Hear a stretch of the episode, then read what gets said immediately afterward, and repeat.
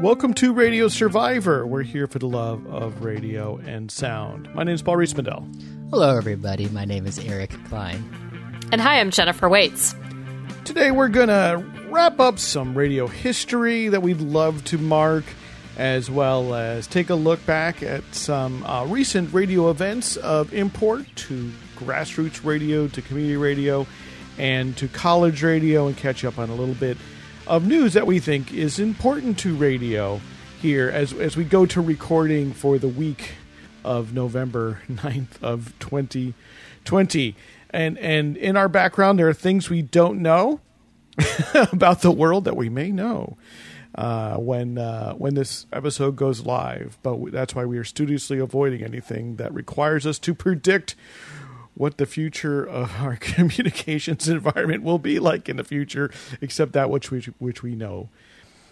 Anyway, that's that's my uh, disclaimer here because it's it's hard to record a uh, yeah we a we call that this week. Paul Paul we call that time dating in the uh, Yeah. in the in the in the business and uh, you know this this program would be uh, time dated as all time shifted programming is uh, you know I've it's funny that you bring this up because we'll move on quickly from this topic but I've been thinking about um, you know the the greatest superpower of radio over podcasting is that when radio goes out live, it's never time dated. It, it goes out live, and podcasts, no matter how quickly they are released in a breaking news environment, uh, they're time dated. They're always time dated. Uh, so that line uh, is fun- getting times in 2020. It's getting blurred. The New York Times did a live stream of their podcast, The Daily, on Tuesday. I I'd call that radio. right? Which, of course, I think was still then available as a podcast, right? Sure. So, you know, and there are podcasts that are effectively,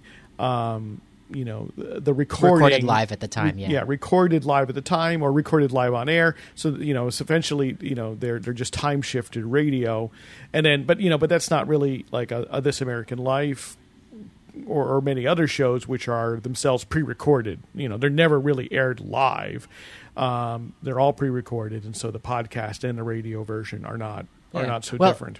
And since you mentioned the elephant in the room, uh, Radio Survivor is very excited to discuss the media landscape as it emerges closer to the the uh, transition of executive power or lack thereof. Uh, we'll be following the Federal Communications Commission closely.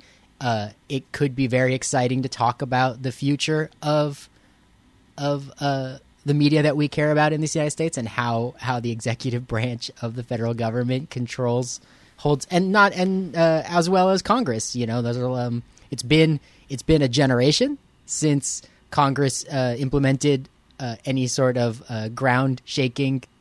Uh, uh, legislation to change the media environment. I'm referring to the 1998 Telecommunications Act. 1996. 1996. Thank you. Uh, but you know, anything's possible in in 2021. Indeed, indeed. So um, we're going to talk. I'll start things off actually with a little bit of, of contemporary news, in that we learned that the FCC this month decided to allow AM radio stations to convert to all digital operation. This is something we previewed a number of weeks ago. Uh, I definitely have written about over on our website, radiosurvivor.com.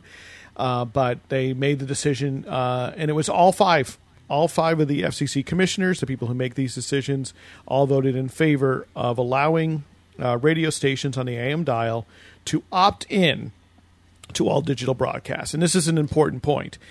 You know, back in 2009, TV stations all moved to digital, right? and That's this right, was yeah. this was mandatory. It was a mandatory digital switchover. A long, a long delayed mandatory switch, which uh, made most made all these old devices obsolete. Right. And you know, so it was a big shake up, and they, they and really people had to buy uh, converter boxes, and you got a Yeah, coupon in the mail to buy them at a discount from the federal government. Uh, and now, you What, know, at what an point, amazing stimulus! Nobody thinks about it, right? Yeah. So this is not quite like that, right? Digital radio now has existed for the better part of a decade, uh, known as HD radio, and it's a popular hybrid in cars, system. right? You've explained to me it's. I don't know if it's. I don't know if we would new- say popular. new That cars is- have the feature. if it is listened to, that is most likely where it is listened to because most new cars come with an HD radio capable receiver, whereas your typical pocket radio, the type of radio you might use around the house, is very unlikely to be able to receive digital broadcast. And I'm excited you're bringing news of AM radio to Radio Survivor. I just want to throw into the mix before you get back to the actual facts of today's story that AM radio to me is the most forgotten spectrum in the country. And the reasons why we've talked about on the show before, on the one hand, it uh, sounds poor compared to the other uh, audio streams that we're used to these days on the FM radio or on the internet or from the you know the the, the, the physical media that you can carry around. Everything sounds better than AM radio. But the other reason that AM radio is forgotten, in my opinion, is that uh, the content is so uh, uh, niche, terrible. Question mark? How would you know which adjective? Pick your adjective for the content of AM radio on in an overall sense. Well, I mean, AM radio is dominated by, uh, in terms of commercial AM radio, is dominated basically by two formats: uh, news talk, which also encompasses a lot of um, talk radio that really isn't news, not really journalism, but that is right-wing opinion, opinion. programming. yeah, and and mostly right wing. You know, there was an attempt to put some left yeah, wing mostly AM mostly right wing, mostly conservative,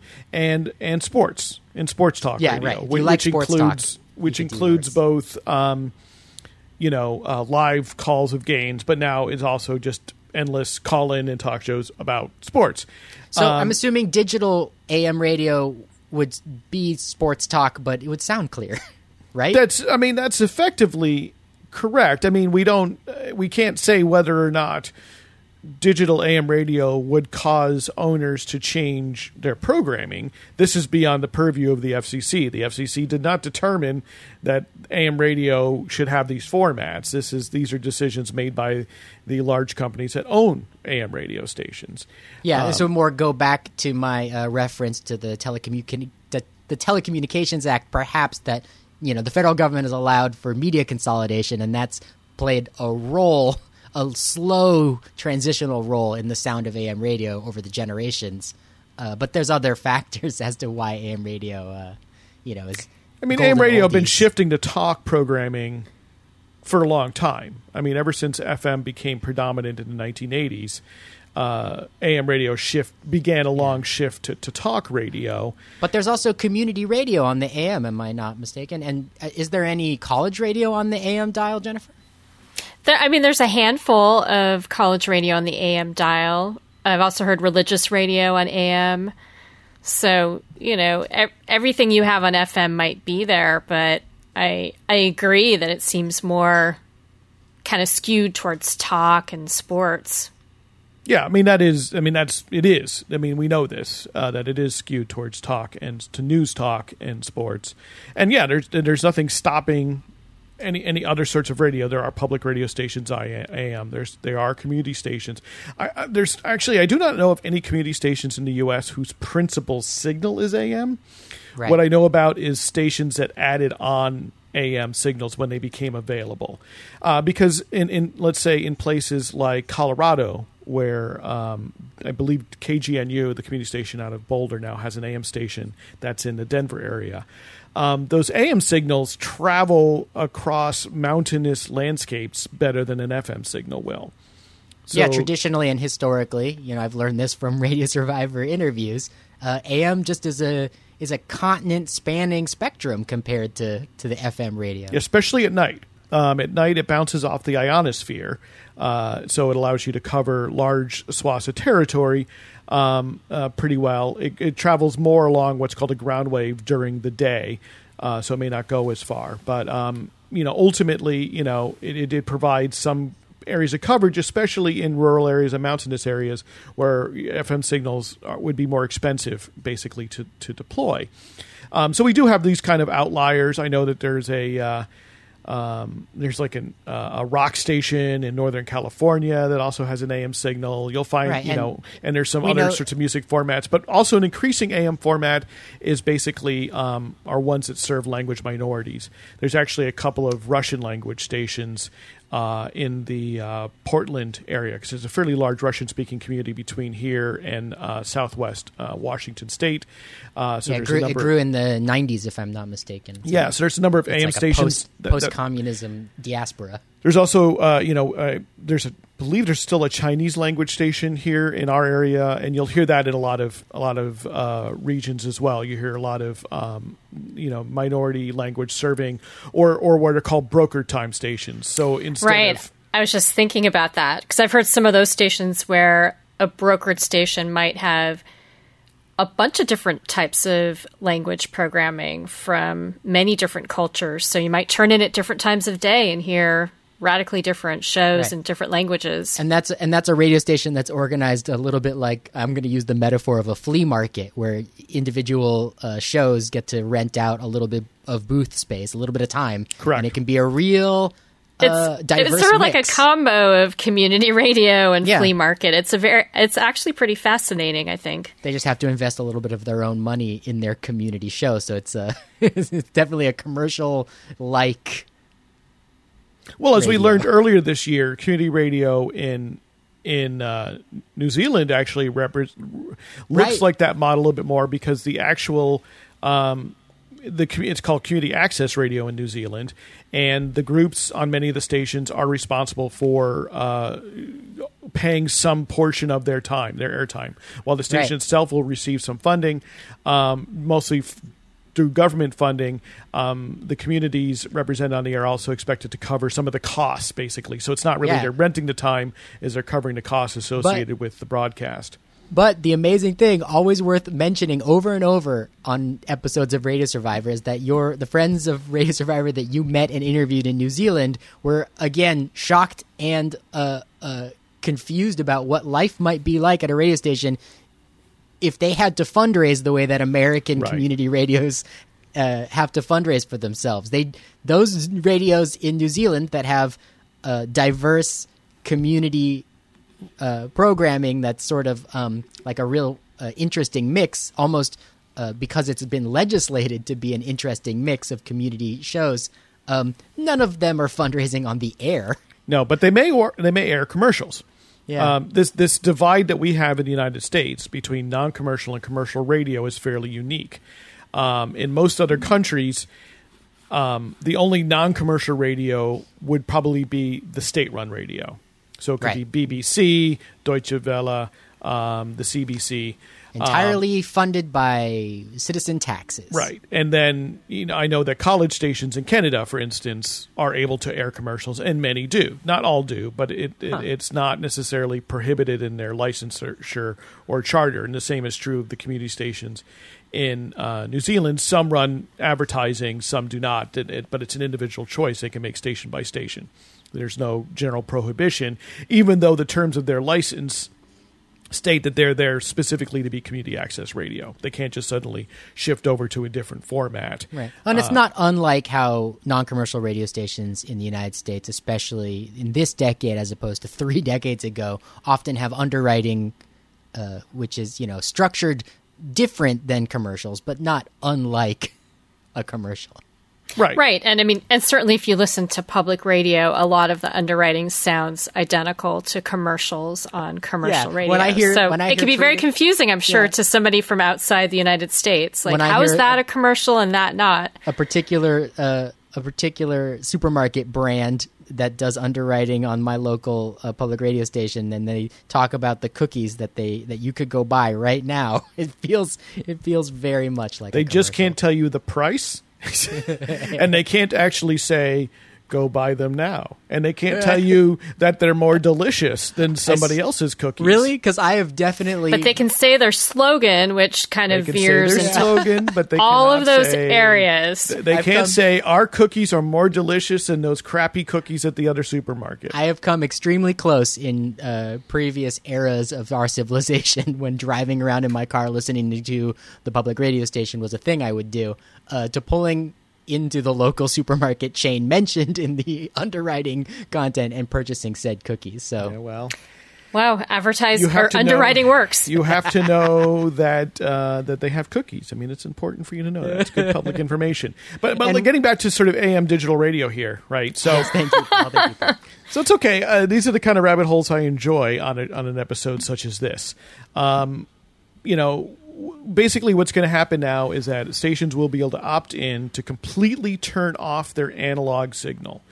So that means that when they do this, if you have, let's say, your garden variety portable transistor, do we call them transistor radios, uh, boombox, uh, table radio in your house, The old the old radio in your truck. the o- yeah the old radio in your truck or car, um, the Your station will emergency radio. will effectively disappear for you. Right. The station will effectively go away, um, and you will you will there will be some noise left in the wake. Now, right now, there are stations on the AM dial, not many compared to FM, who are digit who are broadcasting in the hybrid HD radio mode. Right, that's where there's an analog signal and a digital signal alongside of it squeezed into kind of the same spectrum. Um, there's there's been fewer of those on AM radio. The technology squeezing them together has is is not been as good. I'm assuming Ultimately, there's in a practice, cost. I'm assuming it doesn't sound so great on one or the other. well, no, the AM signals actually sound pretty good. Um, no, I've I've tuned it in. There are some stations here in the Portland market. Um, there were some stations in the Chicago market where I used to live, and it sounds pretty good. Okay. but it also there's a tendency for that side signal to cause interference with other signals more easily. So because it's basically this digital hash, it's not it's it's a noise is what it, it sounds like on the radio. Um, and so the, and, and so especially at night um, when you know reception of long distance signals goes up and and overall the AM dial has become noisier, right? I mean, this is ultimately why the decision was made is that anyone who, who's listened to AM radio recently realizes, you know, you right. get a lot compact, of noise. Compact fluorescent bulbs and Wi-Fi units and even the stoplights Yeah. that you drive under are all sort of broadcasting. You might hear a noise, noise. as you drive under right a stoplight uh, on the street that because New it noises. uses LED lights. Um, you know, and, and the digital signals are are somewhat more immune because basically, unlike analog, right? Analog, you it, you can have a really strong signal, nice and clear, and it can fade, it can vary, and it'll get noisy. It'll get it'll get more clear. You know, digital signals are on or off, right? You Yeah, hear it or you don't. And you know, you may have experienced if some if you ever watch over the air television right now, right, which is digital. You might be watching television at times it starts to break up, right? It gets blocky and glitchy and whatever because the signal kind of right. get, gets But gets the- weak. But that fuzziness looks nothing like what Gen X used to see Right. when the TV would get right. fuzzy It, it, it, it 80s. becomes right rather than being just sort of uh, fuzzy, it becomes like watching a bad stream or a bad uh, video yeah. conference. It stops being watchable at all. Right, it, and, and and you lose things, and that's basically how how digital radio will perform. What and that Paul, means, this is this is a this is a transition that that some of the radio industry, some of the owners have been uh, you know lobbying for for a long time. Like because uh, I mean it. Well, do you know why? Yeah, I mean, basically, I mean, there are some radio owners, and, and these tend to be actually some smaller groups rather than the the big conglomerates that dominate radio that we think of. I mean, many of them honestly believe that um, that all of the interference and, and the poor audio quality of AM radio is depressing their business, right? And they believe that with a, a higher quality signal, essentially, these digital AM signals, which will be clearer, right, and sound a bit more like FM radio. Um, they're not quite as good, but but closer to it. Um, you know, will ultimately uh, allow them to hang on to their audience some more. That's sort of the the giving them the most credit. I think is that's one of their arguments. Um, you know, and and there's reasons to believe that's true. I mean, and they also think that because most of their listeners are in cars or in, in vehicles, which in the last 10 years, um, a very large percentage of new vehicles are equipped with an HD capable radio by default. Um, they think, well, if people are mostly listening in cars, we'll, we'll catch them. Oh, so will last year's model of with a digital radio be able to tune in this brand new Yeah. AM digital technology? Well, it's not brand new. It's HD radio. It's the same technology which is Right. already in, in use. It's just they're going to turn off the analog part. And why there's Oh, an, so there was already AM. Yes, you, you, Right. you mentioned that there Yeah. was already digital AM radio in this country. The stations just were were legally uh, denied the opportunity to switch off their it's analog. it's hybrid, right? Which Yeah. also means that the digital part uses up less spectrum, right? So it, so then it's a little more compromised in terms of both the power they're allowed to use, how far they can broadcast a digital signal, as well as the bandwidth, which is roughly equivalent to how how high quality the signal is. So in this case, they'll be able to have a higher power signal. It'll be purely digital. Um, they'll be able to reach more people with that digital signal. Um, as Do you think most of them will turn off their analog signal? Because I'm thinking most about AM stations? Or is that yeah, what you mean? ex- yeah. So do you think they will jump on that offer? No. Because I'm thinking about people who don't have HD radios, who have emergency radios, who are you know like listening to the baseball game on their transistor radio, and they would completely lose that audience. Yeah, I don't think so. As far as we can tell, all the major radio groups have really not signaled any desire to make the switch. So I think your KGOs in San Francisco, your your 1010 WINS in New York City, uh, your WGN in Chicago, et cetera, these stations are probably all going to remain analog. Now they are all powerful stations with huge footprints and huge investments in the technology, analog radio, and they and most of them have really large audiences, right? So they're probably unlikely to want to uh, mess with that, right? Um, but in, in some smaller markets, in particular, some medium sized markets, um, you might see some folks thinking, well, my listeners are mostly, you know, mostly in their cars or online. And and so, you know, we, we may go we may try it out. Um, you know, again, it's important to always note that this is something which the FCC is giving stations permission to do, but there's no they're not being required to do. And and so it's going to be on a on a sort of station by station basis. Uh, they may they may test it out and see and see how it goes. And Um, is there, you know, we talked on a very recent episode of Radio Survivor, we talked about how there's a new window opening up for uh, community, non commercial radio stations on the FM dial, full power radio stations, uh, a window that the FCC is uh, scheduling, which is a uh, like a once in a decade opportunity to put a new non commercial radio station on the air somewhere in the United States. Uh, is something similar going to be possible for the AM? Like, No. And and is AM even have a non-commercial? No, Yeah, so so so when the FM dial was moved to 92 I'm sorry from 88 megahertz to 108 megahertz in the middle of the past century. in in uh, yeah the late 40s I forget the exact date um, when that happened uh, public interest groups specifically lobbied the Federal Communications Commission to set aside part of that bandwidth for non-commercial educational radio. Because at that point already commercial radio was the broadcast system.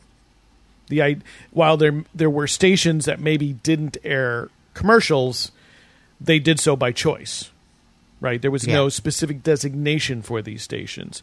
There was no national public radio. There was no analog of the BBC in the United States. And so there were public interest advocates who lobbied the FCC to set aside 88 make to, space. 92 specifically for uh, educational and non-commercial And purposes I'm on the assuming FM that at dial. the I'm assuming that at the time they were making an argument, and I think I've heard this in in documentaries uh, many years ago that that without this uh, without this uh, set aside spectrum just for them, they were being crowded out of the marketplace by commercial Yeah, interests. Exactly, exactly. Uh, you know, and and the, the government had already spent some time breaking up large radio monopolies. Right there was there was used to be the NBC Blue and Red network. Right, It's a Two- thing that can happen big in America nationwide- certain certain uh, political climates. Networks. Monopolies can be broken up. Yeah, and that's where we got ABC. NBC was was broken up, and one one of those networks became ABC. Yeah, competition. Yeah, exactly. So, uh, yeah, so that so that's why. So on an AM station, certainly you can have a non-commercial signal. It's you're Yeah. perfectly allowed to do so, um, but there's no special window for it. Um, you know, there may be a window for AM licenses at some point in the near future. So it is not as if people won't be able to get a new radio AM radio station. Um, it, but it, there will be no special provision made for non-commercial, non-profit means. Um, and, that, and that'll that'll just be that. Um, you know, there is at this point, um, AM stations are permitted to have FM translators. Right, so that, so you can have a repeater station on the FM dial that principally repeats this, the the the uh, programming of an AM station. This has been part of the so-called AM revitalization effort, right? Um, as they've called it, revitalize AM by letting them move to FM. Right. We've, we we talked about it. uh, Like I'm I'm I'm going to guess five years ago on Radio Survivor. Yeah. So I don't. I would not be surprised when we see AM stations taking advantage of full digital operation. Some of them will be, or maybe all of them, maybe will be ones who have already obtained an FM translator, so that they can basically say, well, if you don't have an uh, HD radio, right? If you're not in a car, essentially, for most people, um, you can still tune into our FM signal. And the What FM about, signal uh, will probably have a smaller footprint. cheap- They're smaller. They, they're smaller stations, but the you know they won't be leaving the the analog dial altogether. At the risk of uh, shifting our brand into gadget reviews, what about cheap HD radios? You know, so many There's- other things have gone down. There are two. I mean, Yeah. there are two. Uh, uh, you know, And so, how cheap is cheap? Because Uh, radio FM radios cost a dollar now. Yeah, no. right? I mean, seventy five dollars, Yeah, so it's not cheap enough yet. and it probably will never will be. Okay. I mean, because there's not demand. I mean, it. You know, um, right. so Yeah, because seventy five dollars is the price of the new Raspberry Pi keyboard supercomputer. right. It's well, like if we take as a radio parallel, seems like a like not a good deal. there's digital broadcasting in Europe, right? There's digital broadcasting in the UK, and it uses an entirely separate set of frequencies specifically set aside for radio. Um, it's called DAB, right? And in in the UK, you can buy a digital capable DAB radio that gives you access to to a whole set of stations that are not available on FM. And the station and the radio will pick up both DAB and FM. And I think that those those radios now are get to be as low as uh, effectively like around forty US dollars. Right. And I'm I'm kind of assuming So, that so you're basically talking about like the price of a nice, a decent Bluetooth speaker at that point. Not a ton of money, right? And and the, and the principal reason people buy them is because they get access to stations that aren't on FM. So there's stations like BBC Six Music, which you can hear online here in the U, in the US, which is like a um, modern rock. It's I mean I listen to it. I like it quite a bit. Um, it's only available on digital radio or the internet in the UK, right? And Yeah, that's one s- reason why you may have a DAB receiver. Of course, there are DAB receivers now in cars. And then, as we've talked about before, Norway um, has gone almost entirely over to DAB digital radio.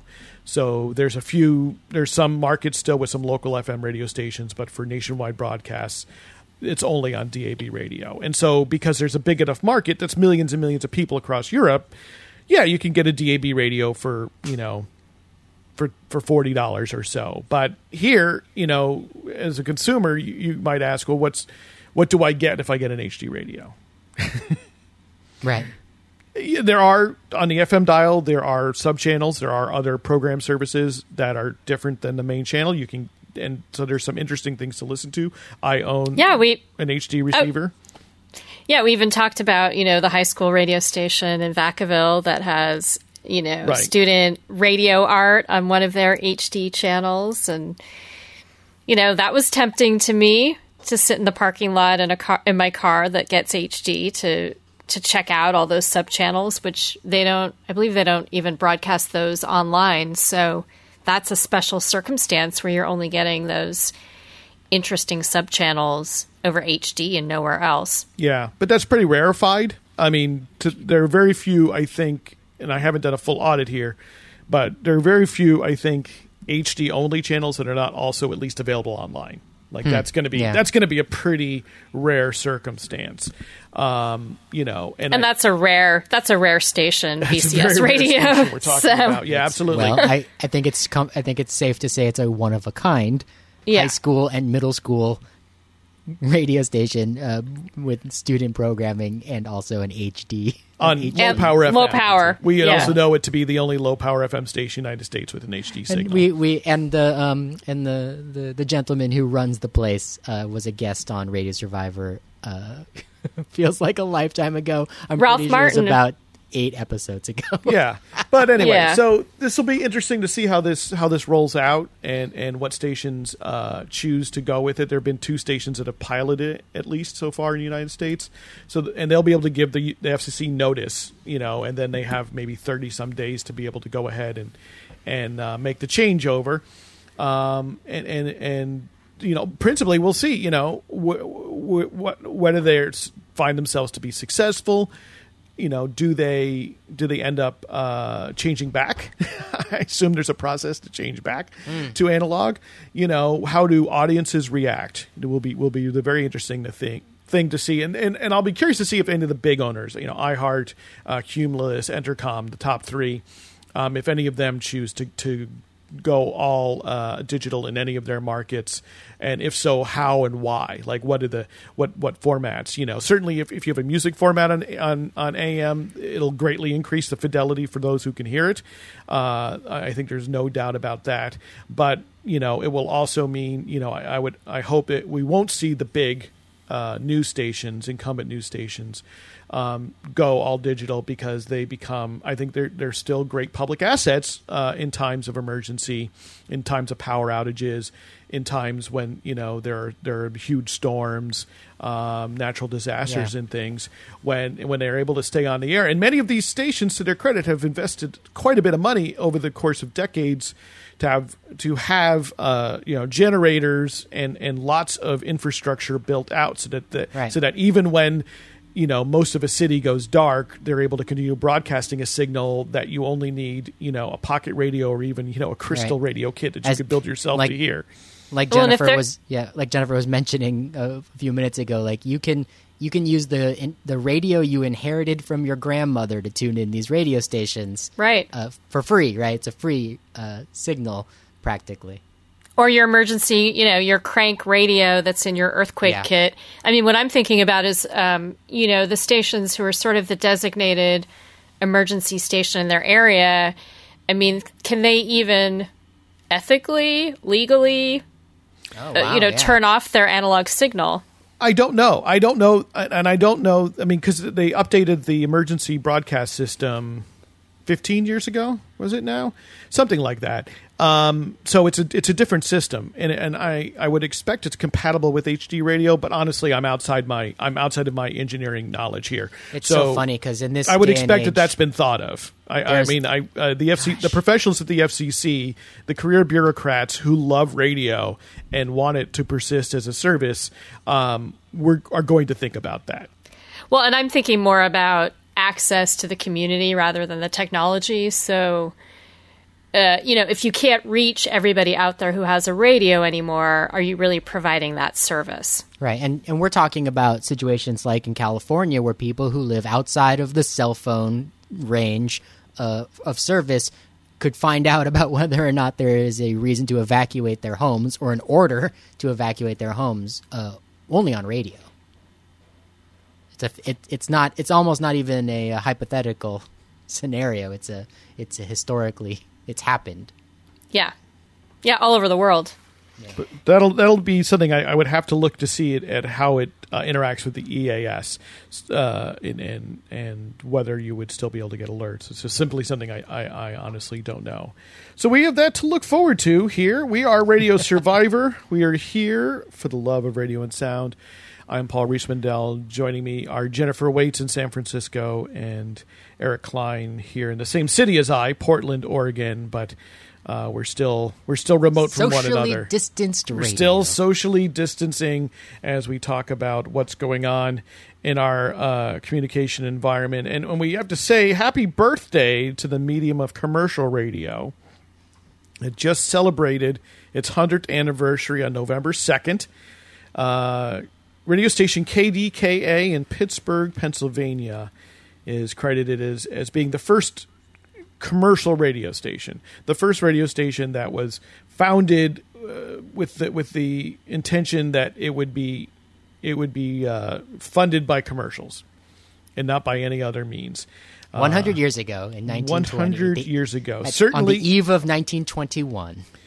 not the only radio station at the time by any means, not the first uh, broadcast radio station uh, in the United States nor worldwide, but largely credited as the first one to to to to, to identify commercials as the way to fund itself. Uh, prior to that, you know, often uh, radio stations were owned by the Radio Corporation of America, um, and th- they were seen as ways to sell radios.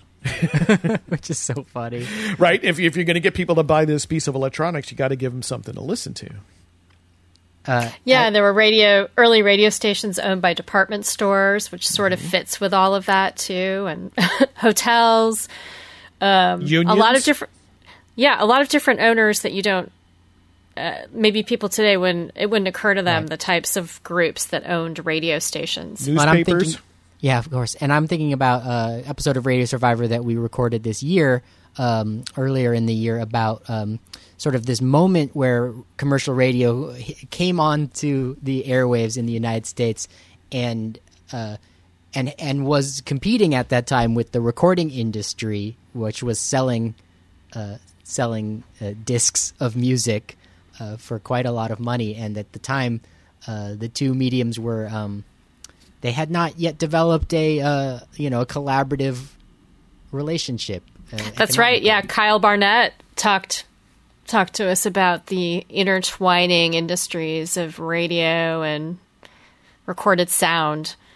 Very very interesting, you know, technology episode in a way. Yeah, and, and just Um, thinking about, I mean, because we live, we live in a time where most people probably have uh, forgotten that radio is not like a static medium. Like there was a time where where you could chart the changing culture in radio uh, the same way that most Americans might know that the internet is changing very fast during their lifetime. There was a time where radio was changing very fast during America's lifetime, and this was uh, one of those conversations that we've had on Radio Survivor, just about how um, uh, how how the competition sort of fed each culture, each uh, corporate culture, the the the commercial radio culture and the the commercial recording industry culture. And there are, I mean, there are a lot of parallels between the internet, the you know, the early days of the internet and the early days of radio. And speaking of 1920, you know, that's when you had some of the first licensed radio stations in the United States, including, you know, some of the first licensed college radio stations. Right, and when you say licensed, it's important to like what the opposite of licensed means that people just got on the air with you know with with things they built. Yeah, I mean, there were stations doing regular programming, you know, in 1909. Is that right? Um, you know, so some of st- the first claim, we've had so many episodes about first claims. You know, there are first claims about radio stations before KDKA, but we're talking right now about the anniversary of commercial right. Yeah, which was the province of the Department of Commerce prior to the creation of the Federal Radio Commission in 1927. So there really there was not a separate agency of the government dedicated to communications or radio even in 1920. This period that we're talking about, it was sort of devolved to the Department of Congress uh, of Commerce.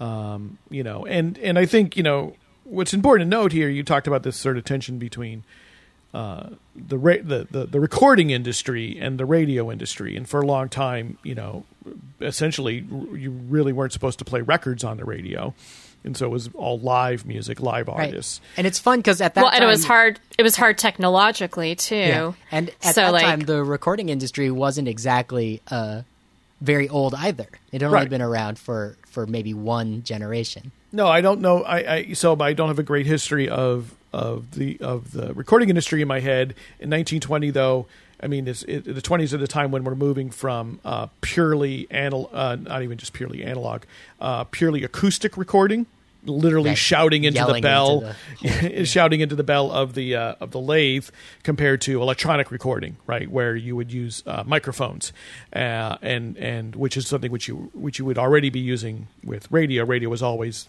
um, electronic, was all already electric, and the recording industry was not fully electrified at this point. So, right, being able to actually interface a, uh, a record player to a um, to a, to a radio transmitter is is is a much more complex undertaking. Than The it- than it- cables than were it is. harder to find. There weren't as many cables. Or, Well, yeah, there- or were there any? I mean, I don't There- actually know. We're getting way outside of, of my. I specific know. Well, well, there's stories from the founders of Haverford College's first radio station in 1923, where they talk about, having to basically jerry rig equipment um, because you know the turntables at that time were not such that it all was compatible, like you're talking about. So they were attaching. You had to wire it up yourself.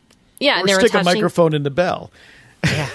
like Right. they were using maybe part of a telephone. Um, I'm forgetting. Like there's some interesting tale in the archives about this, but you know, at that particular station, they were mostly playing, uh, broadcasting live performances from campus or even from local theaters. So, so there were remote broadcasts in the early days of radio too. because telephones existed, and that was the technology you would use to do remote broadcasting, and, and actually Wow. used to do remote broadcasting for the better part of the 20th century. Right? Um, yeah. But uh, you know, the, So- the reason why I want, I, I want to take this just real quick, but you know, is that you mentioned you know the, the, the tension between the recording industry and the record and the um, radio industry. I mean that that tension plays out again in the with the internet, right at the end of the 20th century, where Still, yeah, it's still a huge part of our culture, Right. uh, Of listening. where it was you know if you wanted to put your radio station on the on the internet and play recorded music the recording industry wasn't crazy about it but they didn't really have the mechanism to stop you. It, it just was it was in, in a sort of like uh, it was just not yet legislated. But by the end of the of the 90s and the establishment of the digital millennium uh, copyright act there was now a regime where you know people broadcasting online would also therefore own owe royalties to the recording industries. Same thing happened in broadcast radio. You know, uh, in the early part of the 20th century, uh, ultimately it was government legislation which settled the dispute, which established a regime which gave radio the right to play records on the air But it- in exchange for uh, certain royalties to be paid. But it is entirely possible to imagine a strange alternate history where, uh, where Congress outlawed the uh, spinning of records on this medium that was, uh, you know, goring the ox of the recording industry. Absolutely. I mean, it's all about political power at that point, and, and there was you, one. There was definitely some guys that wished that were the case. And what you would see is that you more or less had opponents with with uh, one opponent with growing uh, political and economic power against another, and that's where you that's usually where where you where you find these sorts of détente, right? You find you find some agreement where everybody gets a little bit of what they wanted, but probably not all of what they wanted, uh, and, Well- and move forward from there. and it all overlaps with you know copyright and paying Right. artists. Um, I saw a fascinating presentation at a recent conference where a lawyer was talking about how all of this is very recent. If you look at the entire history of copyright, you know, um, this is all just sort of a blink of an eye, and that with ever changing technology, with video platforms, with um, uh, with doing all the things that we're doing in the time of COVID over Zoom and other places, that there is still a lot that hasn't been figured out or legislated. So, um, so these conflicts and conversations about if something is legit to do, can I play music over Right. a a Zoom call Let's to an audience or to over Twitch or Right. It's the hottest. It's the hottest question of of the, the the the conclusion of the year 2020 is how do I make radio on the internet without getting kicked off the platform that I'm using? Exactly. 'Cause And there's a lot of want to do it, and they're trying. And you know, Facebook will now kick you off as soon as you start spinning. Well, and, and ultimately, music. it's because the you know they're kicking you off not because Facebook. I mean, let me not say anything great about Facebook. Let me not Right, right. praise Facebook. But the reason why they're doing so is that effectively what you're doing is illegal. I mean, yeah, and, but it, it and, you know, and, and I realize that that when I put it in those kind of stark terms, makes people go, "What? What?" I mean, I'm just doing this thing, but and and by illegal, I, you know, I mean literally there is statute. There's a Digital Millennium Copyright Act which Right. defines how one may play music to which you do not own the copyright. Right? People often say, "Oh, it's copyright or not copyright." No, let's be very very specific every piece of music that has been recorded by anyone anywhere since 1978 is copyrighted. Even if it's me into a dictaphone, into a cassette recorder that I place then under my bed and give to a friend, that that recording is copyrighted. It is owned by me. I don't have to register it. I don't have to send a copy to the Library of Congress. It is by Yeah. virtue So- of existing. l- let me finish though. By virtue of existing, it is copyrighted, and therefore, by the letter of the law, for you to play that music on your internet radio station, Facebook stream, etc., you either have to arrange with me and get my permission, or you are by statute supposed to be paying into a royalty system that was established for the purpose of compensating both the record companies and the writers and the, the owners of the copyright. yeah. And so what Sound exchange. yeah, which is one of them. That's only one of them. Uh-huh. It's F- Sound Exchange, BMI, ASCAP, um, SESAC. So And there's so and so Google with their YouTube radio streams has uh, established a mechanism to pay those royalties, and that's why you can have a radio on YouTube if you no, you, may not if have a radio. them- no, no. if you allow them to to to monetize, yeah. Okay, so it. to make it more specific, right? What you're talking about here, it does get very, it gets arcane, but ultimately, yes, uh, YouTube has contracts with some record labels and some artists, and Yeah. so if you have their that music in your video, they say that's fine. We'll let that happen. The recording artists are the ones who get the money from any Right. advertisements that might have occurred. and So- you no longer could control whether or not there are advertisements on your video. Correct. Yeah. So you, if it's your. YouTube video or your YouTube stream, and you're playing music, and it's music that is covered under these agreements, you they've told YouTube you may do this, but you, Yeah. the person streaming, if there are ads, you will not see the money from it. And Right, there are there's artists in music that don't have that agreement with YouTube, yeah, I, I and, uploaded in, and in that case, that that your video just goes away. I uploaded an art to change the subject to something uh, very much related to this tale. I uploaded an archive of a fundraising episode of uh, a a uh, community no a public television station in the 90s that I happen to have on VHS. I uploaded that archive to YouTube and had it taken down without any recourse because there was one jazz tune in the break music that uh, that YouTube uh, didn't have the license for. Yeah, I mean this is this is the I mean this is this really tends to highlight, you know, these technological tensions and these legal really tensions Yeah. that happen So- with each new medium because the reason why Facebook or Twitch or whatever other video platform is shutting down streams that have music in them is, Is- because is they Twitch? have not that. struck these royalty agreements. these days, these days, I was going to say that the pirate radio stream of choice is Twitch, as far as I can tell anecdotally. and but I, what I understand is that Twitch has now been much more they're um, looking, well, they're searching.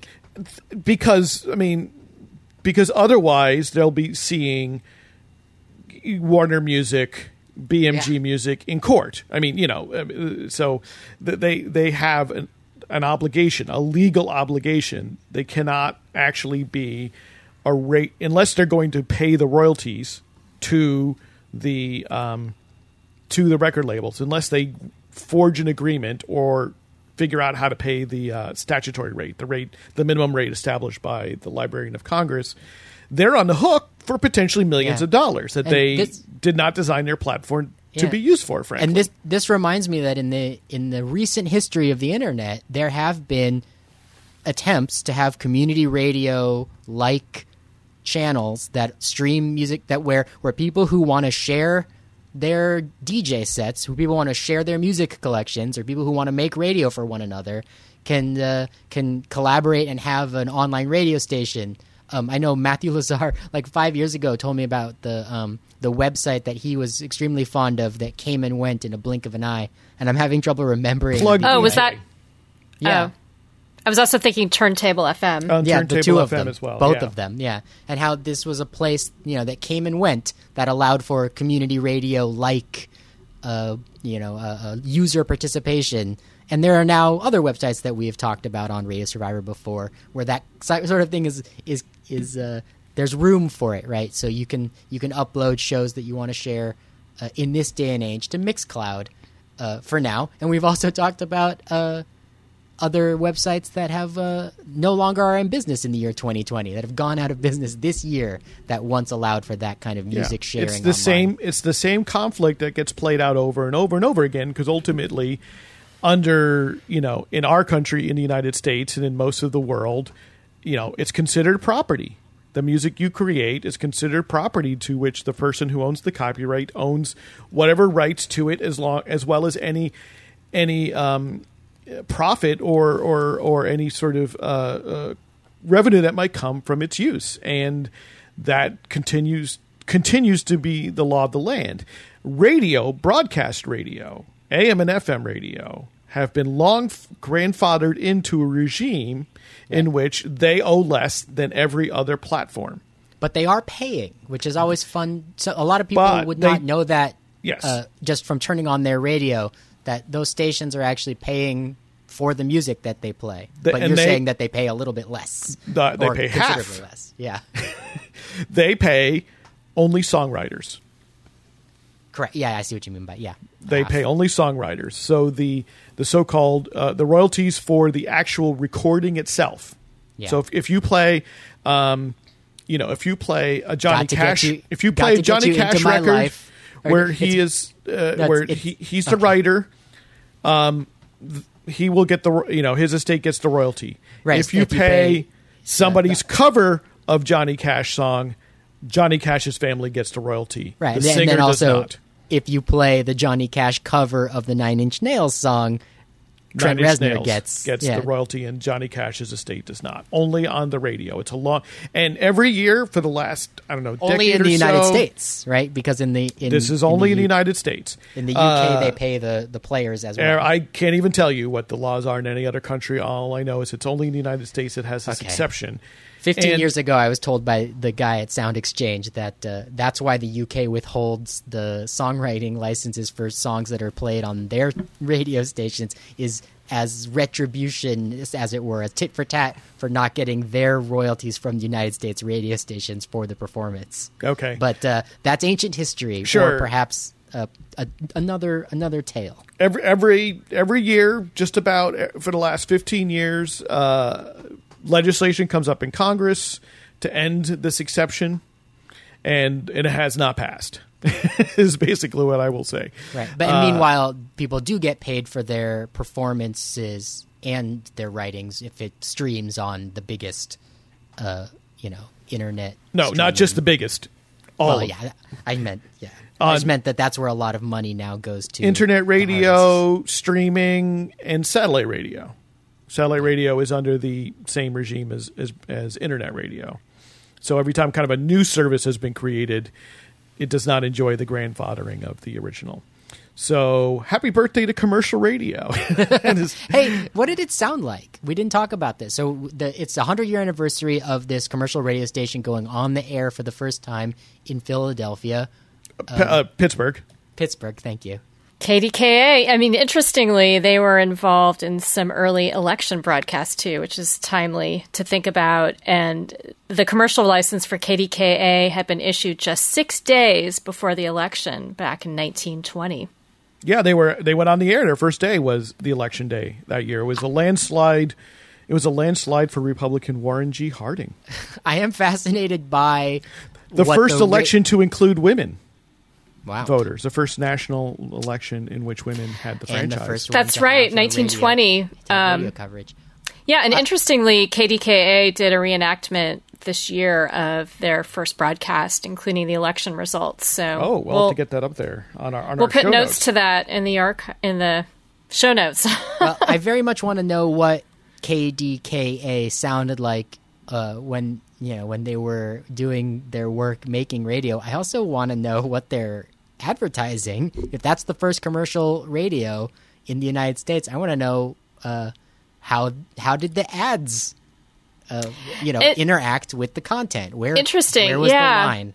Was it, you know, host reads like we're used to in the on in the podcast Yes, world. yeah, there would have been because you would have had no capacity to really to to pre-record. re-record them. Yeah. no, no, I mean, right? it- yeah, Another thing to point out is the audience at that point is going to be pretty small. So apparently, only a few thousand people had receivers in order to hear the election results when they were broadcast, for example. Can so you imagine that would Yeah. they, they yeah finding out the results from your radio uh, when that was the only well I guess yeah you'd have to get a phone call from someone who knew the answer. Well, and I've I've I've read really interesting things about not only elections but also uh, sports events where people would gather around at one central location to maybe listen to one radio, where like you know communication is happening and then it's broadcast maybe to the masses over one radio Right, because not everybody people- had a radio. Those people leave and go tell everybody they meet. And Yeah. KDKA would have been heard. I mean, broadcasting from Pittsburgh probably was heard well, well out to the East Coast and well into the Midwest, North Okay. and South. So, you know, when you say a few thousand people with receivers, these are not all Pittsburgh area residents. These are probably people spread across a swath of, of at least a thousand mile Yeah, radius. but I want to know. I want to know who was advertising on this new fangled commercial radio station. Uh, that's my question for 2021. Uh, Yeah, and that's do we know? uh, Can we ever find the answer? We'll we'll have to dig into the archive. I'm sure that um, you know there are all sorts of interesting archival sources to learn more about what was happening over radio. I I mean, I definitely know in the early days of campus only radio, like in the 1940s. Um, I've found accounts of the types of things that were being advertised over these AM carrier current stations, and and that was when cigarette companies and Right. And alcohol manufacturers like they had their college student audience that they targeted over the radio with with these ads that were legal because these were sort of unlicensed stations. Yeah, because other than print, like there'd be there'd be an opportunity for advertisers to put their ads into magazines or newspapers, like or books that are being transmitted uh, through the mail. But this would be like the first time in America and the world where there would be broadcast Electronic, advertising. yeah. yeah, and it, that's like a whole new, uh, strange new world that is now um, the the air that we breathe. You know, it's like asking the fish how is the water, and the fish says what's water. Uh, it's you know the very first advertisements on electronic on the electronic airways. Now, of course, yeah, they'd be read by the host because there was no there'd be no uh, one minute sound file for them to spin. Uh, no, I mean, and you really wouldn't the have content. the you wouldn't really have the appearance of that sort of radio commercial till well into the fifties when magnetic tape becomes uh, somewhat more practical as an audio record and inexpensive enough as a recording medium. But it's like entirely possible that the that you can imagine that this commercial broadcast would be like uh, that the that the that the streams would get crossed. That you would never really know the difference between the paid content and the. It's possible, right? I, I don't know. There there would have been no rules at that time. Oh, right. I mean, the host announcements that where it's sort of embedded advertisements. Uh, yeah, I mean, think about soap operas, where you know soap companies were sponsoring these serials that were over the airwaves, and and the host would be talking about laundry detergent. Right. Well, we all had the opportunity to attend parts of the Grassroots Radio Conference this year, which was virtual, uh, hosted by WXOX Art FM in uh, Louisville, Kentucky. They did a fantastic job.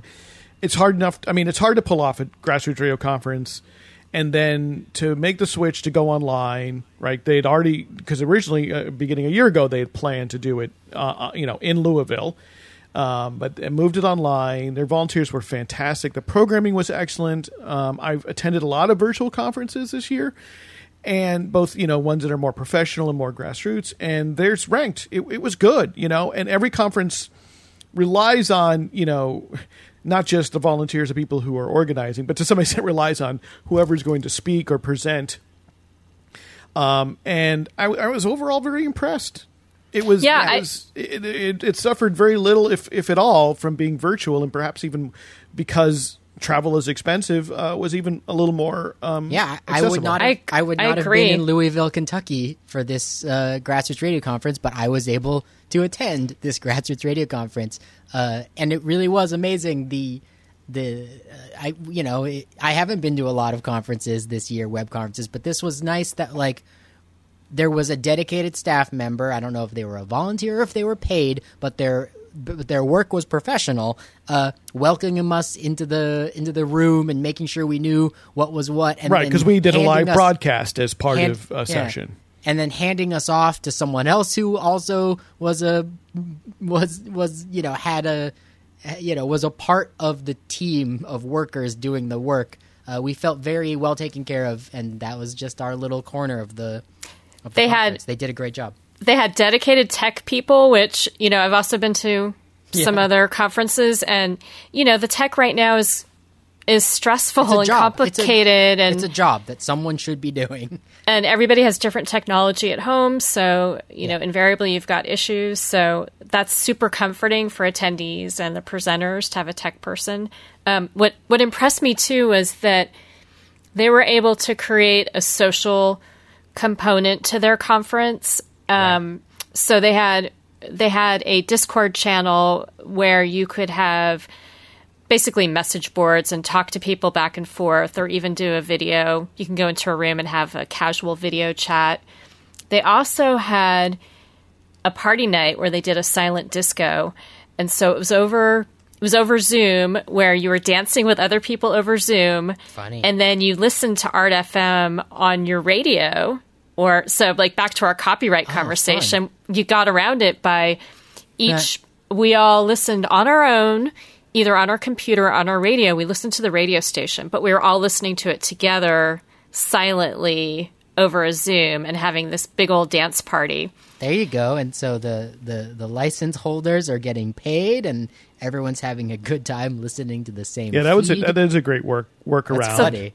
so that was super fun um, oh yeah go ahead paul Well, a couple highlights for me. Uh, really, one of the first was uh, the first uh, panel of the conference on Friday, October 9th, where we um, got to hear from uh, Professor Chris Ehrick from the University of Louisville and uh, Kate Jewell.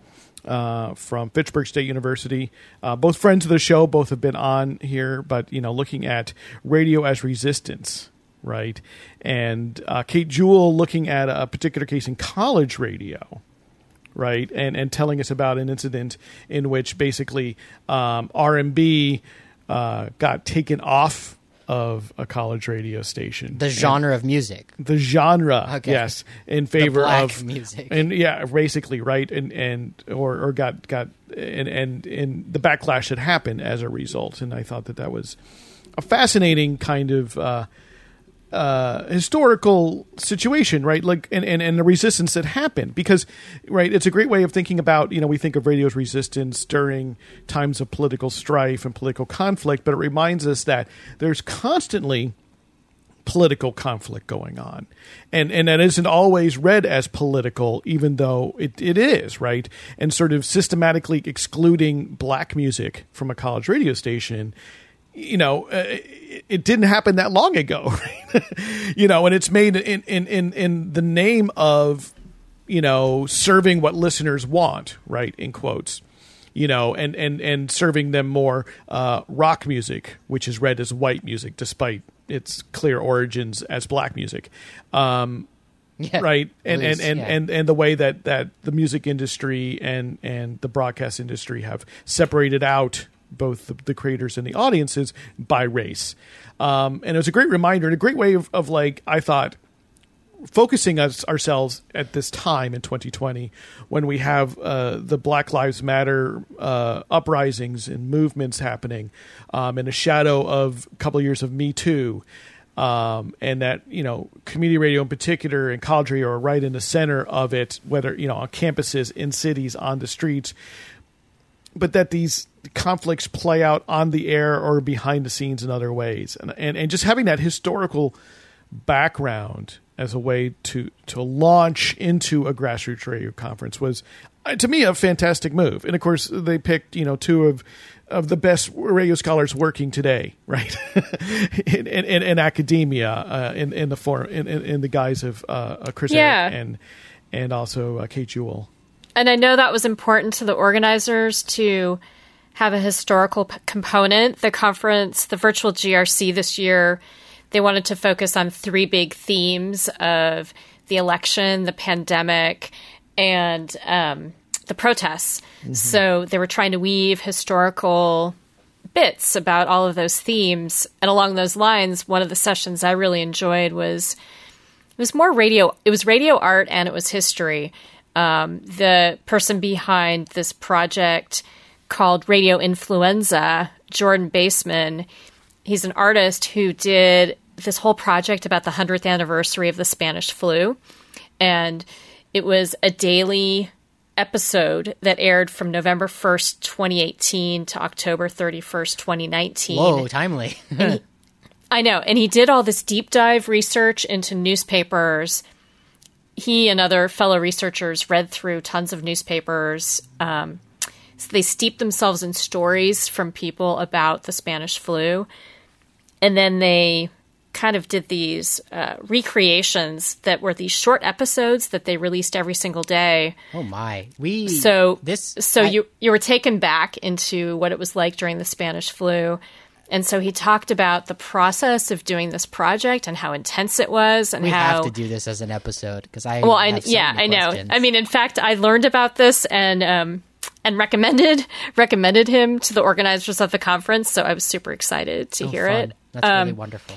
but it sounds like it was just an intense project where you know they were reading about all of this death there was a lot of death by suicide during the spanish flu pandemic um, and and he talked about how when it was over he was sort of relieved that this project was over because producing an episode a day on this topic was Right. really intense then a few months later March 2020, suddenly there's like all this interest. Like his project didn't really get a lot of interest.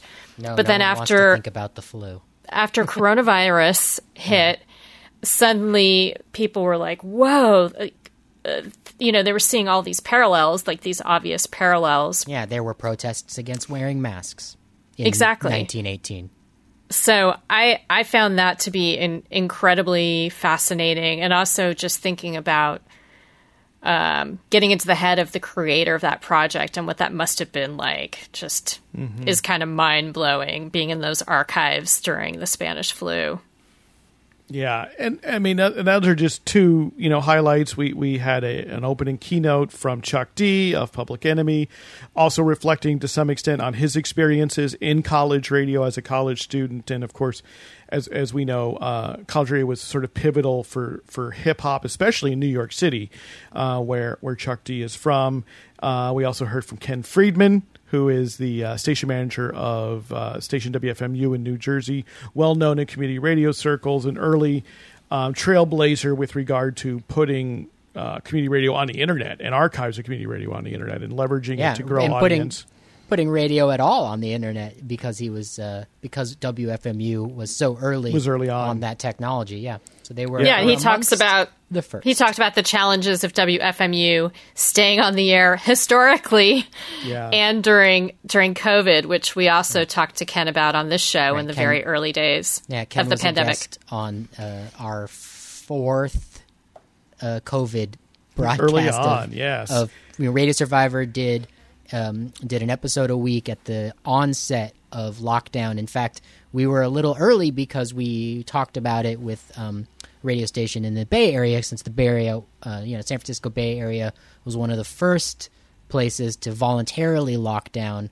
Um, so KPFA in Berkeley um, happened to have because because there was uh, journalists trying to study this story. They they were also uh, amongst the first people on the West Coast to have some knowledge of what was about to happen.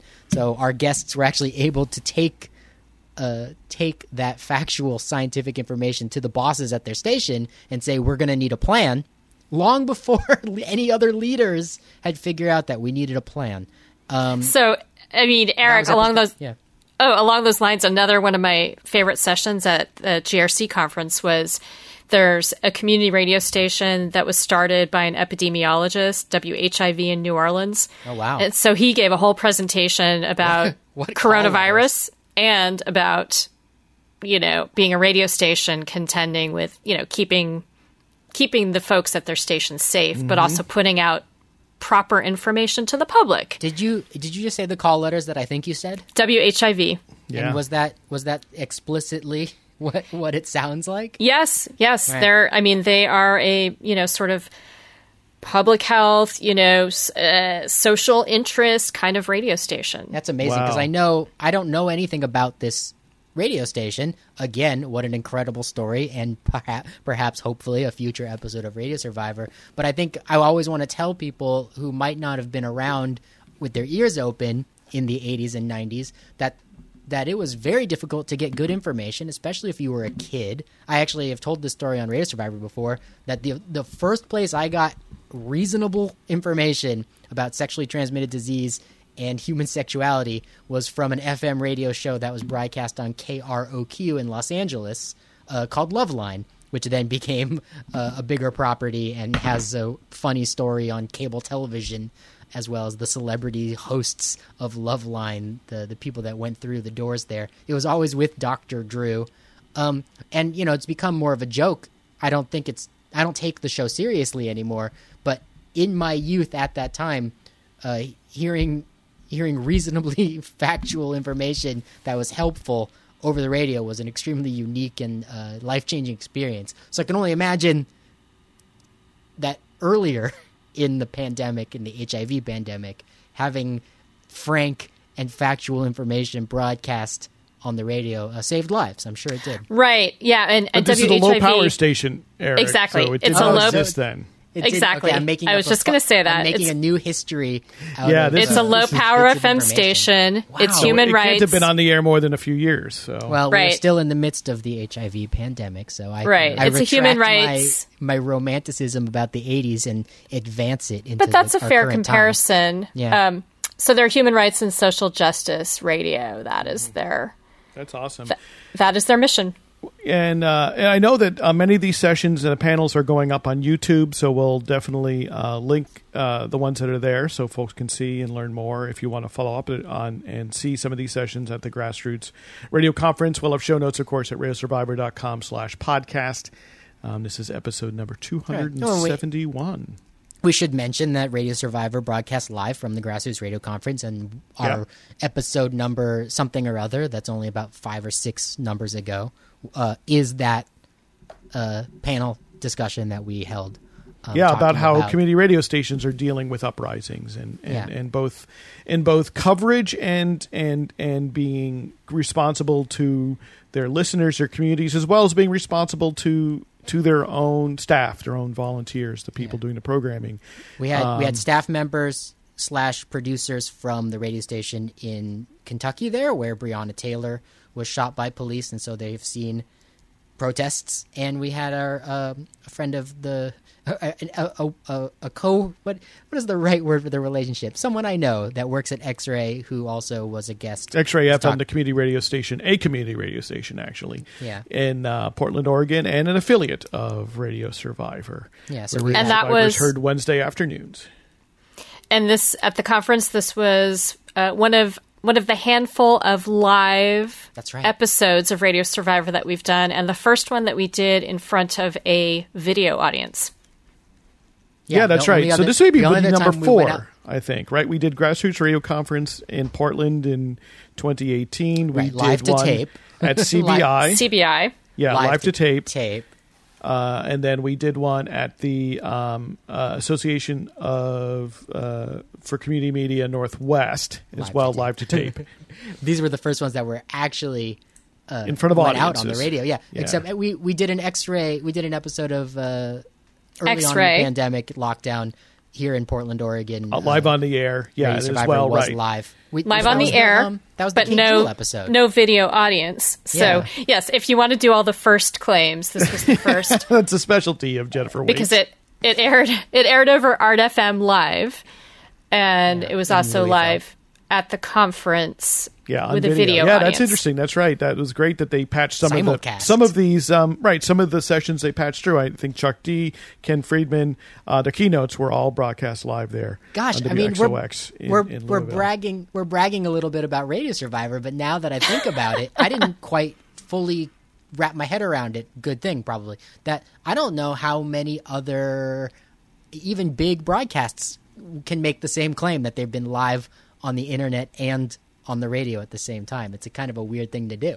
Well, internet. I mean, they're all. I mean, if you're live on the radio, you're probably live on the internet. Yes, yes, but I mean Like in in, in a in a, a totally other platform. Right? two platforms. Yeah, Yeah, a yeah. dual platform Well- simulcast. I mean, and for us, like I mean, it was daunting for me the first time we did a well, the first time I joined you in a live which is so funny episode because in you've front of an audience. You've been hosting your radio show, your college radio shows, uh, for more than like more than half of your. but not entire with people in front of her. but right? staring Not staring at a wall. Yeah, and also no. like when we record uh, Radio Survivor, we're you know we're not looking at an audience, so it's a different. And, and when you're at a conference, you're aware that you are speaking at a conference to an audience, but we are also recording a radio show and a podcast so you have so we're you're thinking about multiple audiences Right. simultaneously and then with the video it adds a whole other layer as everybody knows right now who is participating in video calls My my technique is to stare off into space.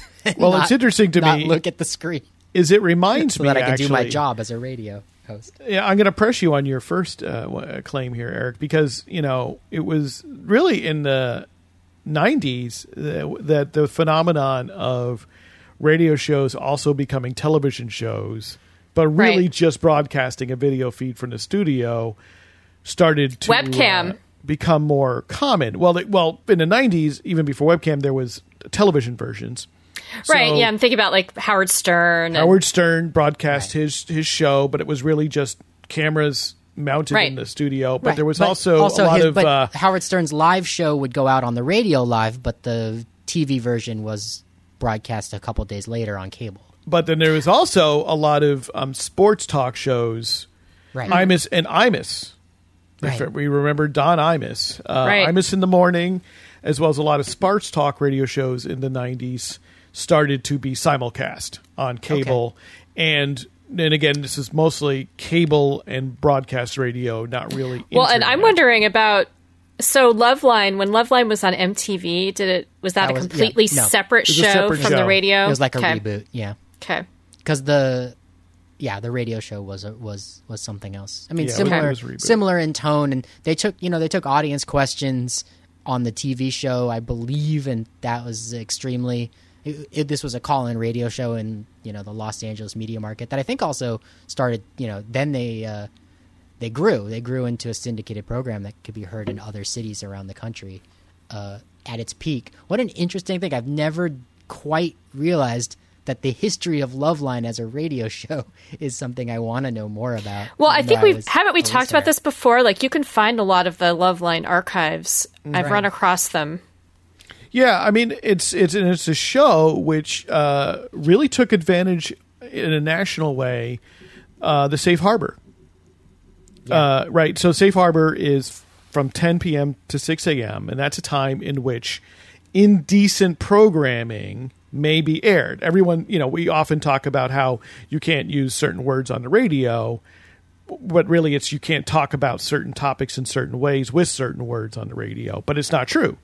You know, folks who work in, in community and college radio often think about this more so than folks than listeners. But from 10 p.m. to 6 a.m., the restrictions are off. Right. They still had a delay, and they still would cut. yeah, they were still basically obeying. You know, they weren't allowing you know the seven dirty words as they're often known. Yeah, and there's there's also a certain culture among listeners. You you came to understand very quickly that there were ways to ask your question. Right, but the way they were able to get the syndication to happen Yeah. is because they could assure um, program directors and general managers that because they were airing the program, as I recall when I lived in Champaign, Urbana, Illinois, it aired on WPGU, which is the college station, but it's commercial.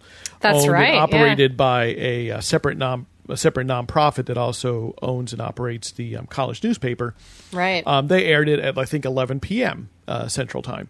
So they you could assure a station manager that you know one will still like you know we'll still kind of keep the dirty words out and and we'll will euphemize some things, but we can talk frankly about it because you know frankly station operators tend to be extremely conservative.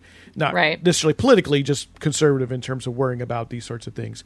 We will keep it very you know but by by the fact that it's on after 10 p.m you really don't have anything to worry about right? It's you're really not going to come in for a fine. Because the thing is is that under broadcast law, if Love Lines, you know, if you air a program that's syndicated, but you air it at three in the afternoon, and it and it airs pro, airs something that that brings you in for an FCC fine, it's the station that aired it that pays the fine, Right.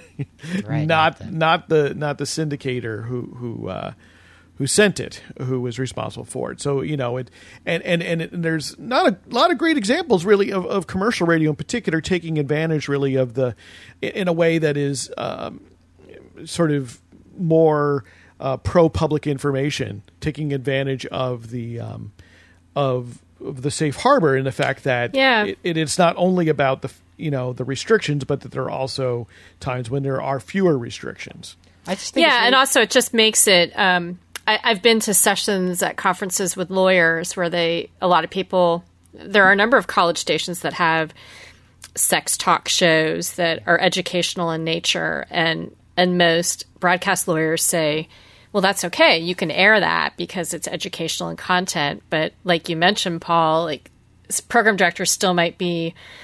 A little wary of that, and might Well- prefer to air that later at night. and that's certainly a like a like a cultural standard that was not available to radio broadcasters, no matter what the law was, in in decades earlier than even let's say the 80s and 90s. Well, not necessarily. it, no, it I depends mean, on the community. Well, it- right. I mean, it was ultimately.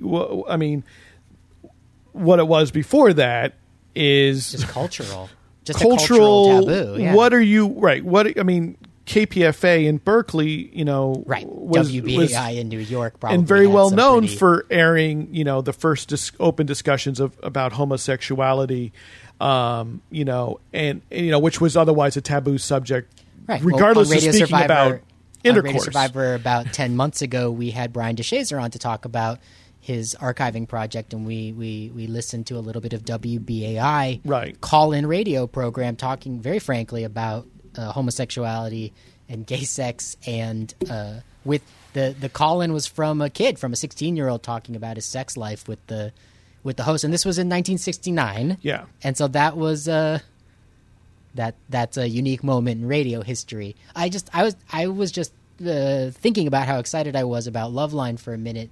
Um, although I guess now the lines are blurring already, but just to me, it's the it existed in this sweet spot where now that time has passed, I don't I think about radio as just being such a um, I don't think about radio as being focused on on you know youth content that that that really uh, pushes boundaries and pushes the envelope. I think. well, I, I think it really that. depends on where you are. Yeah, I think I, you know I, I I hesitate and I'll challenge any sort of blanket statements. of course.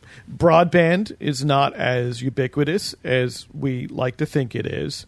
The use of mobile devices is not at, always as ubiquitous as we think it is. Um, there are, you know, it, regardless of you know both in the United States and elsewhere, where people may share mobile devices, uh, be therefore limited in what they might care to look up or use it for um, because they know other people are also using it. You know, um, and I think that radio still comes in and is still more heavily used in some communities and than others. Um, so I still think it's there in opportunities, but it, you know, the reason why Loveline s- stands out to you, Eric, is because it stands out because it's ultimately marginal in a lot of ways and it's rare for something like that to have achieved that even that level of prominence but i would not say that it was a mainstream phenomenon and it was not Yeah, something which you know even the average person might know about I although could still. Someone who was a listener to basically modern rock formatted stations in the in the in that time would have known about it and they were most likely to be somebody who was you know a, a teenager or or a um, you know in in their 20s I'm just Um, fantasizing about pitching BuzzFeed of the article to be like, well, you might know about Savage Love, the podcast where frank conversations about homosexuality and listener call-ins are available, and it's you know pushing the boundaries. But did you know that there was this other show for Gen X? Anyway, yeah i Right. mean that's my angle. That's Sure, pitch. and, and and I think you know radio still does fill that role, still can fill that role. Um, you know, There are no rules against it. and and and Hard and fast.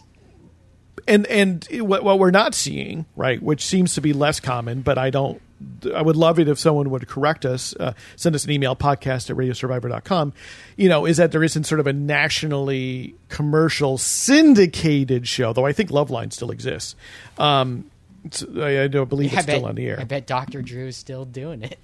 I think he's finally been replaced, but uh, again, we, Imagine a world where Dr. Drew was young Um, and, and giving advice uh, about things other than. Uh, anyway, uh, yeah, Well, I mean, it was, before, it was pre-reality television, so they were doing a job. They they seemed much more human to me then than they do now.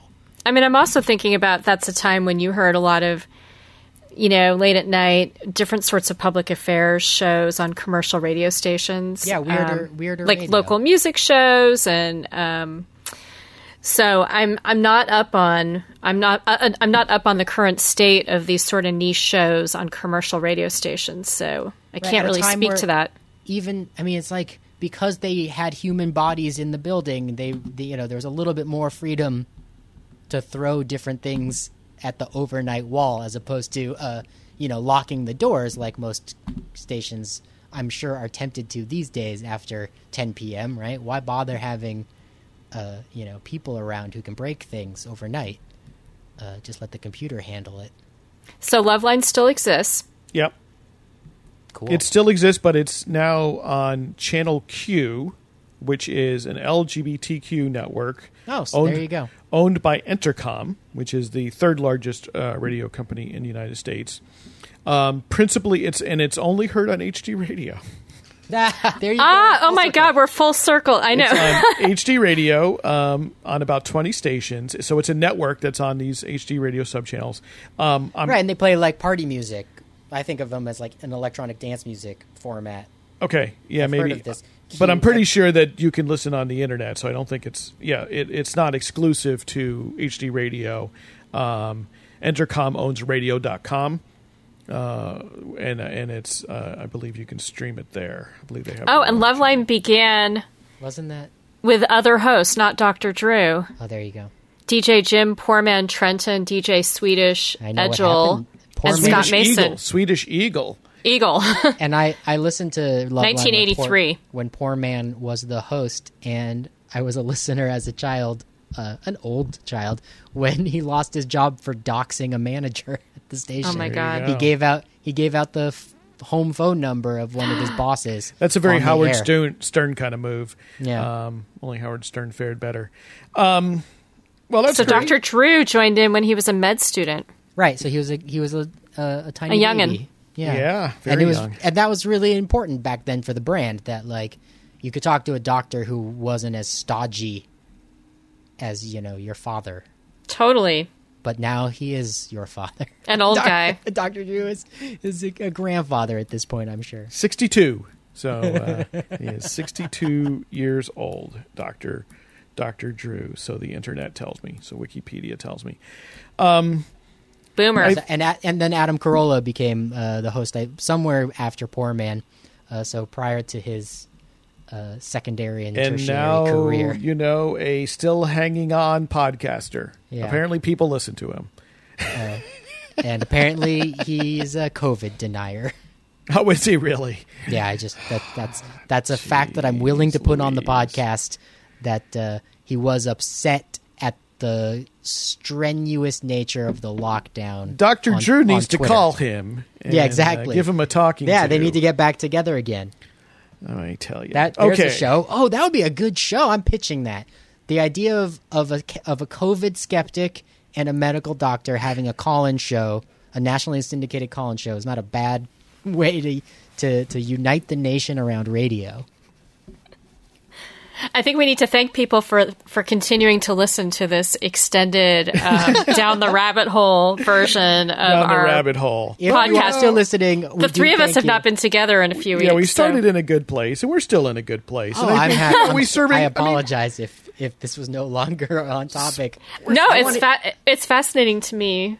I was I need just to add looking- a, I need to add a PS to this because a recurring fill-in on Loveline was Emily Morse. Sex with Emily was her podcast, and she was some reality show person too. So was she it's really?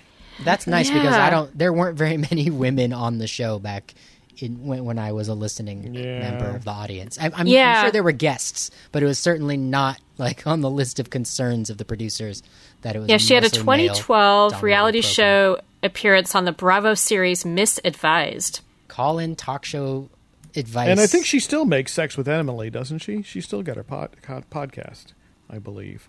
It's I mean, I do think a lot of that sort of possible.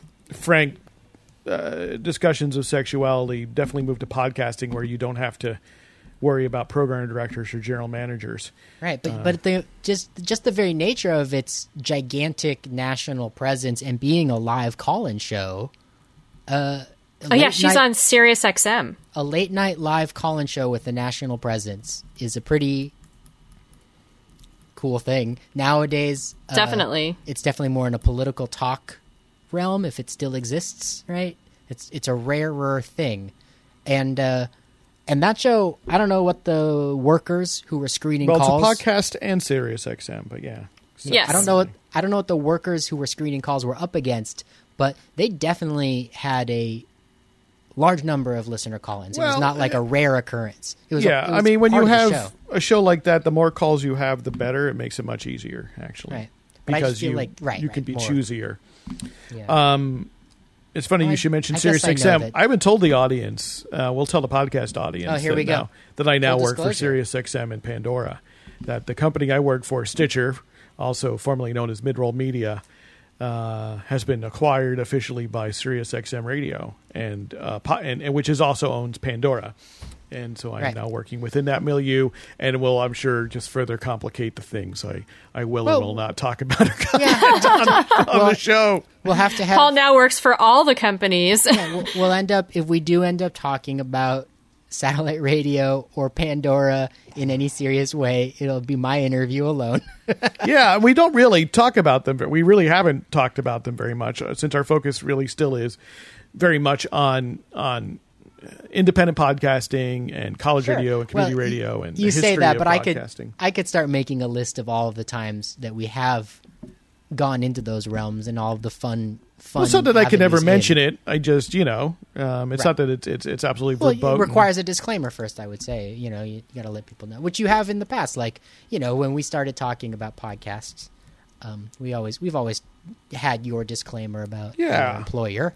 Um, and, and I'll just note that, that one of the things is you can have a show like Sex with Emily on satellite radio because the uh, the broadcast rules do not apply to satellite radio. The the content rules because it's a subs- because it's a subscription service, right? It's Yeah, not- That's right.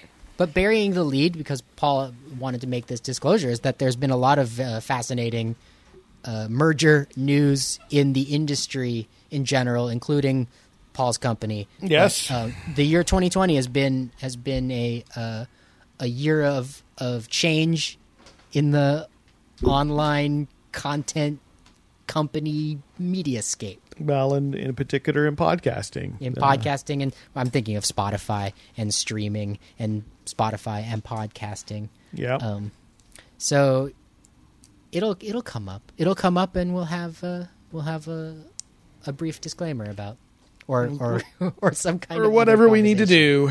Yeah. Yes. Um, Um, I, I I have a disclaimer that um, I'm a disgruntled former uh, uh, community radio producer and reporter, and so everything I say into this microphone is is tinged with my experiences that were so very positive as well as uh, disruptively negative uh, every day. It was, it was a blend of both, as life often is. Uh, so yeah, we all bring we all bring things to the microphone. Yes, we all have our subjectivity, and that's okay. I just watched a very good, you know, just to round out the the nonsense. I just watched a very good YouTube about, you know, is Spotify evil?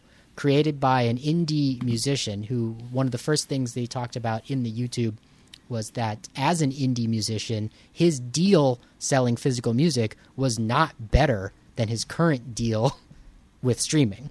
He did not do, you know, he was, which uh, I think was fascinating. But the reason I bring it up at all on Radio Survivor, even though it's very relevant, was he did a great job at the beginning of like saying, like, I'm going to talk to you about my opinions of Spotify, but first, this is who I am. And he spent four minutes telling you his entire like uh, relevant life history that made his opinions coming up in the next part of the video um, put them into context. And I really appreciate that. That's a form of of media disclosure that should be more common. You know, even among mainstream reporters, it'd be nice to know who they are and why they have their opinions. It's also uh, now I'm going to make a connection to last week's episode where we talked about having better racial diversity in newsrooms across public radio. It's like when you know when a person has other experiences, it changes the nature of their radio production and radio reporting. And it's always good to know who people are. It's been fun. Thank you all for sticking with us here uh, for uh, the band is back together again episode. Uh, you know, with with schedules and COVID times, uh, we cherish the moments when all three of us can be together on the microphone, and and sometimes we take the opportunity even when we don't have a guest booked, uh, because there are stories we want to share in news and. You know, I mean, in a lot of ways, I mean, I'm just looking forward to, as I know, I think I can speak for Jennifer and Eric, that we're all looking forward to discussing this with each other you know whether it's the new the hundredth anniversary of, of of commercial radio or what's going to happen to AM dial or what, our experiences at the grassroots radio conference and we're we're really happy that you choose to take a moment to uh, go along for that ride with us. Right. Well, I, I, it makes me want to mention that like it's a fun the one of the most interesting things about podcasts when you get to produce them is the opportunity to collaborate and focus on on this one topic you have chosen for mm-hmm. your podcast. And and uh, when you have a weekly practice of of doing that work it it changes the nature of your knowledge and understanding of the topic. Um, it's a it's a it's a nice way to uh, to develop a life to have a podcast. Um, when I edit this episode I will write down uh, the the dozen ideas that we had for episodes in the next year. Like those are all going on a list. Yeah I mean that's that's what's always inspiring about you know going to these conferences too is that it sparks so many ideas. The conferences do our conversations afterwards. Right. You know, radio. I say this all the time. You know, looking at the world through the lens of radio is such a fun way to look at the world. There are so many things to explore. We'd love to hear from you all. Let us know what do you think of anything we talk about, or how, you know, looking through the world through the lens of radio. Do you do this? How does that work for you?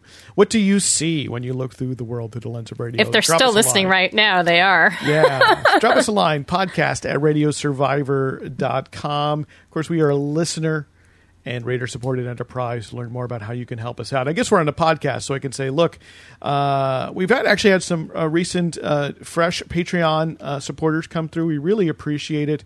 It helps us uh, both pay the bills that are just part of having a website and having a podcast and everything else, and gives us just a little bit more freedom to think about what we do and and and uh, go further afield when we're allowed to travel. Right, or, and one of those one of those bills that gets paid, uh, it's there's like a subscript, not a subscription. Uh, um, the when the computer writes the words down.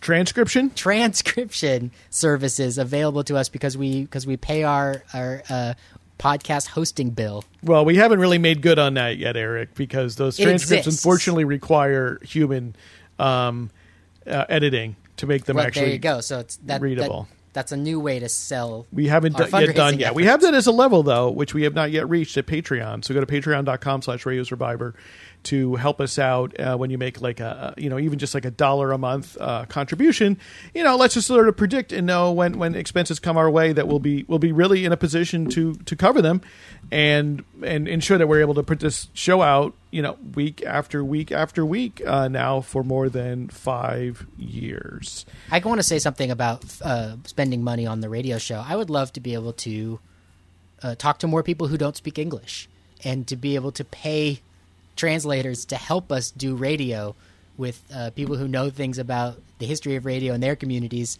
uh, or the the, the, the, the, the current affairs of radio in their communities um, who are non-English speakers. What a fun way to spend uh, some listener money on on creating. Yeah, absolutely. Content. And right now we can basically keep the lights on. So these are these are things that we can stretch towards, um, and we do so with your help. And and really, as we say to everyone, um, contributed just that one dollar, who we know is listening, uh, boy, we could we could do a lot of these things. Uh, well, so not, you, and then again, the the diversity of our airwaves right now is we're three friends who have time and wanted to do this together. So we've self-selected ourselves. Uh, it would be incredible in the next five years for Radio Survivor uh, to grow the voices that are here talking about the the topics we love, and to do that um, without having to rely on uh, people having the privilege of volunteer labor would would be a game changer. It'd be really cool. Absolutely. So I'm just yeah. uh, This is like a it's like a Christmas wish list that I'm making here in, in early November. Make that list. Yeah. Go to radiosurvivor.com slash support or patreon.com slash radiosurvivor. And uh, you're, you're listening to us as a podcast, so I hope in in whichever platform you use, you are favoriting the show. But which is your or favorite podcast platform, Paul? The one you use is your favorite. We're on Stitcher. We're on Spotify. We're on Pandora. We're on. I I don't think we're on iHeartRadio. Actually, I have to check that one. Uh, we are most definitely on TuneIn Radio. We are on Apple Podcasts. Um, we are. Is there anything? I'm any major platform that I'm forgetting? And Our live episode from GRC is on YouTube. is it now on YouTube. so there we are.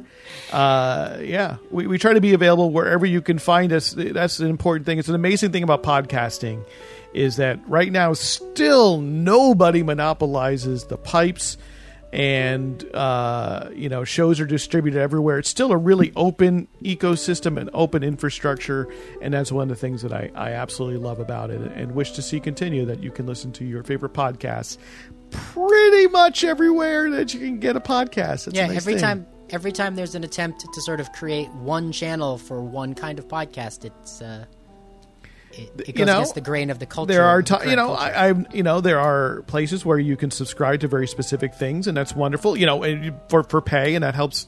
Yeah. You know, to to to make a not, uh, you know, to make a different ecosystem work, and that's always been true It across media. there, yeah. People Pay doing it. television. There has been subscription radio in the past. Uh, it's in, all- in all of these different medium media, but uh, what I, what I appreciate is that for Radio Survivor, we don't have to choose any one player. Um, if there's a podcast player out there, we try to be there uh, because we care more about communicating and bringing a good word to radio uh, than than all the other concerns. So please, wherever you listen, please make sure to subscribe so you can you get it into your device every single week. Of course, you can still listen to our website, radiosurvivor.com. Thank you so much for spending another hour and some with us. Thanks, everyone.